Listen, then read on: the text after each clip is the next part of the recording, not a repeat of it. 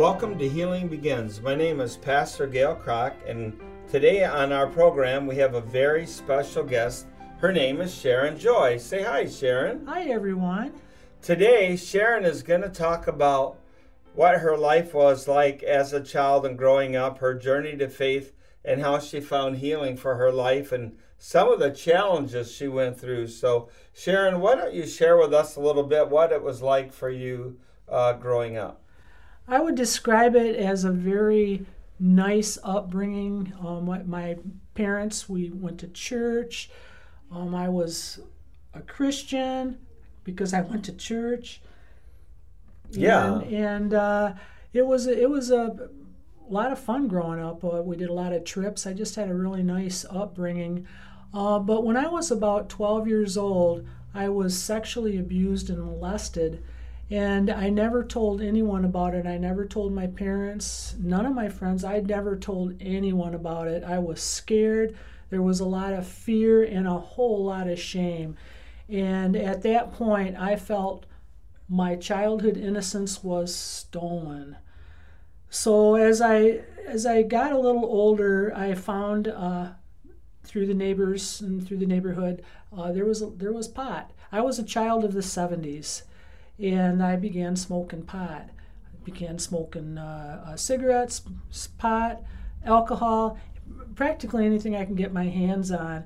And I never saw it as a um, to block any pain or anything. I just saw it as a natural extension of my life. All my friends were doing the same thing. Um, but but underlying that was the pain, the shame, and the fear of being sexually abused. So life went on, and uh, I just be, it began to be a part of my daily life. Um, smoking pot, uh, that was my main drug of choice. That was the most easily accessible, and never was resolved any problems in my life. It was like just go out and smoke a joint and everything goes away. And so that's how I lived for most of my adult life. Of course, I hid it from my friends that didn't smoke pot, and I hid it from my family, um, but I would still smoke pot every chance I got. And uh, around uh, 2008, um, after 29 years of marriage, uh, my husband and I began to have a bunch of difficulties in our marriage. And at that point, it looked like divorce was imminent. Um, so at that time, I, I made a deal with God. I had stopped going to church, by the way. Um, as soon as I was 15 years old, I wanted nothing to do with church from then on. I stayed far, as far away from God as I possibly could because I thought God was this big, angry God that was just ready to just zap me uh, and and I just felt unloved, uh, unwanted, and I had had no self-esteem, just zero self-esteem. So when I when I saw that the divorce was imminent, I was desperate. I didn't want to lose uh, my my marriage. I didn't want to lose my house that I lived in and, and the lifestyle that I was used to. So I said, God, I will quit smoking pot if you restore my marriage. Plus, I'll even start going to church. So, so in November of uh, 2008, I stopped smoking pot after decades of using that as a, as a, as a crutch um, to numb my pain. Well, 2009 rolls around and the divorce was imminent. Um, we, we, did, we did have divorce. Um, I was suicidal at the time because I felt that everything that I worked so hard for was gone the marriage, um, my home, all the toys, the snowmobiles, everything. And I was suicidal at the time. And uh, I, I was meeting with my friend and neighbor, and I said, uh, Tammy, I don't think I can do this any longer. And she said, Sharon, you do not have to go through this alone. And I said, Well, what do you mean? And she said, You need Jesus. So at that point, it was uh, January 1 of 2009. My friend Tammy led me in a prayer to receive Jesus Christ as my Lord and Savior. And uh, I thought everything would change after that, but there was still dark depression in my life. I was felt like I was uh, just in a just in a, a pit of despair. Um, but I began going to church, and I began getting connected to different groups that could help me: divorce care, um, small group Bible studies. And I was still struggling. I was still drinking alcohol, but I wasn't smoking pot. But I figured, well, alcohol is legal. Pot wasn't at the time, although now it is. It was not legal at the time. And in uh, 2011, the Lord showed me the connection between being sexually abused. That when I said no to the sexual abuse, you're not going to do this to me anymore, that's when the substance abuse started. I never saw that connection before. I just thought it was the 70s. I smoked pot. All my friends smoked pot that I hang out with. That's just the way it is. But the Lord showed me that connection, and that really upset me. I was upset with God for showing me this connection. I was upset with uh, the, the person who abused me because who could I have been had I not gone down that path? I was upset with myself for, for, for choosing substance abuse for all those years. And I didn't know what to do. And within a, a week's a week long period of time, I was told by three different people, you need to go to spiritual care. So I remember giving spiritual care a call, and the consultant at the other end said, Why are you calling spiritual care? And I explained that when I was a child, he was the first person I told. I said, When I was a child, I was sexually abused, and I never told anything about it, anyone about it, and, and now that's all I'm thinking about is is what happened to me as a child that my childhood innocence was stolen and he invited me to come into spiritual care and receive healing. Now it's interesting, Sharon, as I am thinking about what all everything you just shared. Mm-hmm. The key event that caused your life to spiral out of control was sexual abuse. You know, it's very interesting. We see this in the lives of clients over and over again that sexual abuse was a defining moment in that person's life. And it's so important that we get or help people at a very young age to be healed from sexual abuse and not carry around that secret all the days of their life because that can have a very a negative effect on their well-being, on their thinking, on the choices they make, on the people they marry, the friends they have, uh, people who have been sexually abused. Uh, many, I've seen it. There have been times they were led down so many wrong paths. And if you and I, or if we can help them find healing at a young age, all of that can be avoided and a person's life can be restored back to where God wants it to be. And then God can make their misery their ministry. And that's really the point today that we want people to know if you have been abused, there is hope, there is healing, and you don't have to keep that secret anymore. You can go forward in the Lord's strength into the future God has for you. And the thing I want to say, there is healing for the pain of sexual abuse. God can help bring the healing you need. So don't be caught up with shame.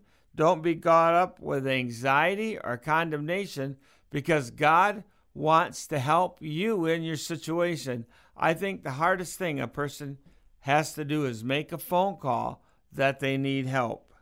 Would you say that you are medicating the pain and trying to push it down and make it go away?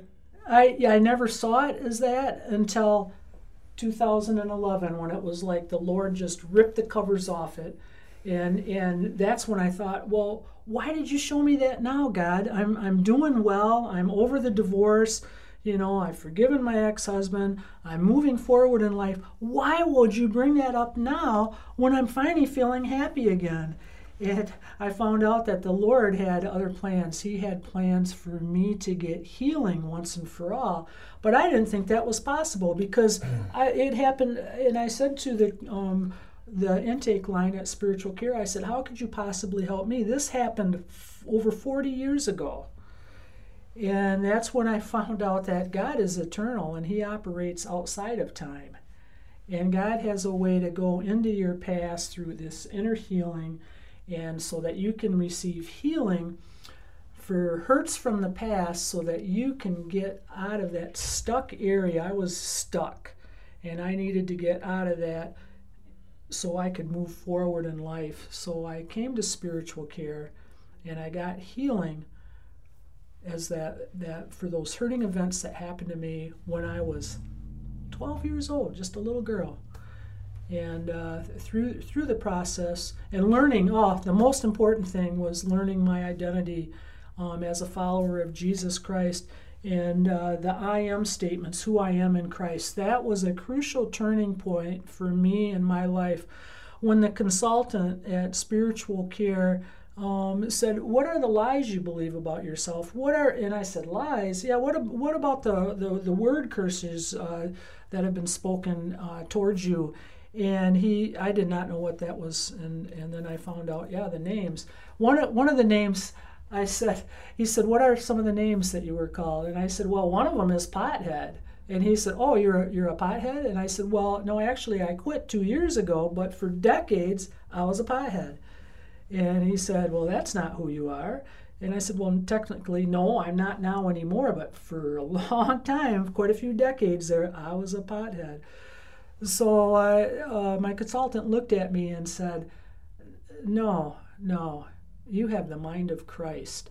and I, I laughed at that. Uh, and I, he said, Write that down because that is an I am in Christ statement for you. So I wrote that down, but I thought that sounded just just crazy to me because for so long I had this mindset of who I was, and uh, it, I was damaged goods, I was dirty, I was a pothead. And to learn my value of who I was in Christ Jesus, that was just one of the pivotal points in my life of a, of a, of a long road of recovery um, into what the Lord has brought me into today. So uh, the thought I had in my mind was the pain from 40 years ago, even though it was 40 years ago, uh-huh. that was still in your present, wasn't it? Yes, it was. So uh, we say it, it's, go ahead. Well, um, it was in my present, but I didn't see it as such because I had kept it, I had uh, kept it covered up with substance abuse. Right. I didn't think about it. I didn't dwell on it. And when I did, I would just light up a joint, and all the pain would go away. I thought it was still there, but it just I wasn't thinking about it. So what they say also is that the emotions buried are buried alive, and what you actually push down will come up eventually. Yeah, yeah. And then you have to deal with it, right? And was it hard to make that first step to spiritual care to get help? It it it was because I hadn't told anyone about it, but when I was in my small um, Bible study group, and I had three different people in that group say, you know, can we pray for you? Because I, I was crying uncontrollably and I didn't know why. And, and I knew why. I was thinking about that abuse because um, for the past two weeks I'd been thinking, man, who could I have been had that never happened to me? And finally, I opened up um, to that group, and then all, you know, three different people in the group said you need to go to spiritual care. So that was that was the beginning of healing, because that's that's something that I had kept secret for decades. Is that pain from 40 years ago completely gone? Yes, it is. Yes, it is. Because I can't tell you how many people out there believe that probably that the pain of the trauma and the abuse can never go away. Can you tell me what it was like or share what it was like to experience the removal of the pain? Well, it was it was I it's so hard to even put that into words.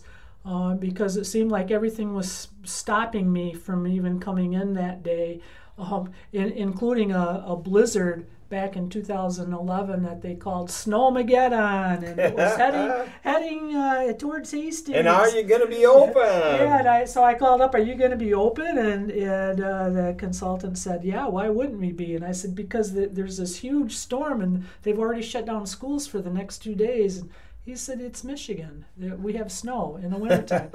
so I thought, I'm going, I'm going. After all these years, nothing's going to stop me, not even Snowmageddon. So I, I pushed through the weather, came to Hastings, and oh, when I when I got healing uh, for for this hidden thing that had been shoved down for so long, it was such a relief. I was so tired at the at the, at the end of that session uh, because I'd been carrying this load and didn't even realize how much of a load it was until I was able to release it to Jesus.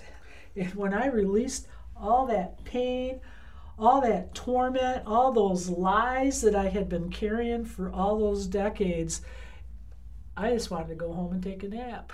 How many sessions did that take? I, I think it, um, it was only about four sessions, and and a, after the fourth one, you know, um, the the consultant said, "Well, I I think we're about done here," and it's like, "No, no, I, I didn't want to leave. I mean, I'm feeling great, but I just wanted to continue um, uh, feeling great." And so that began another journey for me because I said, "This really works." Um, the healing of Jesus Christ really works. Knowing who I am as a follower of Jesus, this really works. How can I stay connected? How can I do what can I do to help? I want to help other people. So how many years ago was that? That was exactly 10 years ago. Exactly 10 years. And yeah. do you have a list of I am statements that you like to say? Yes, I do. Why don't you give everybody your new I am statements, your new uh, way you look at yourself. Okay. So what my consultant did was he took um, he wrote down every lie that I believed about myself and and he said we're we're going to flip the script on that. We're going to write down what God says about you. And uh, he says, and you, so I had an index card, I had a recipe card. He says, now you write this down and you say this every morning when you get out of bed. You say it every night before you go to sleep. And I said, okay. So I wrote down um, the reverse of every name that I had thought and said about myself. And this is, then I would say, okay, this is my true identity. I am Sharon Joy. I am pleasant. I am chaste. I am pure and righteous. I have the mind of Christ. I am healed. I am whole. I am loved. I am accepted. I am a new creation. I am placed in the body of Christ. I am prosperous, and I am a princess warrior for the kingdom of God. This is my true identity. This is who I am. Now, let me ask Hallelujah. you maybe people think, when she's doing great, probably been no struggles after that. Have you had hard times even after that where you've struggled a little bit, but the tools maybe that you were taught helped you? Uh, yes, I have. Uh, in fact, I've I've, I've come into spiritual care. I serve at spiritual care, but I've also um, come in for inner healing when I when I needed help processing some of the um, painful things that have happened. Because you know Jesus gives us this promise in His Word in John sixteen thirty three. He says, "In this world you will have troubles." But be encouraged, he says, I've overcome the world. So, yeah, I've faced some struggles. I've faced some hard times in life. Um, so I definitely I use the tools. Um, I get into the Word. I stay connected with a good group of people that will help come alongside of me and pray with me. So what you're really saying is now you've made your misery your ministry, right? Yeah, the Lord has done that. Amen. God Amen. has taken, taken what the enemy meant for evil. Yeah. And what has he done? He's turned it around for his for the good and the glory of his kingdom. And that you have gotten back what the enemy tried to steal yes, from you? Yes, yes. He came to heal my broken heart and bind up my wounds, and he certainly has done that. He's got a way of taking your scars and turning it into his stars. I like it. Did you ever think when you first began that one day you'd be serving here as a spiritual care consultant? Never in a million years. I thought uh, someone in ministry was a pastor or a minister. I, I never um, had any any inclination that I could be a part of a ministry for the kingdom of God like this. Is there what would you say to the person that really needs to come in, but they're in fear, they're afraid, they're afraid, they have a secret, and this secret has just been keeping them and keeping them in bondage. What would you say to them, Sharon? I would say to them, just just reach out in a step of faith. Just reach out, make that call. Uh, because everything in this, uh, you know, that, that is talked about, it's confidential. It doesn't get spread out to the whole mm-hmm. world. And so, what have you got to lose?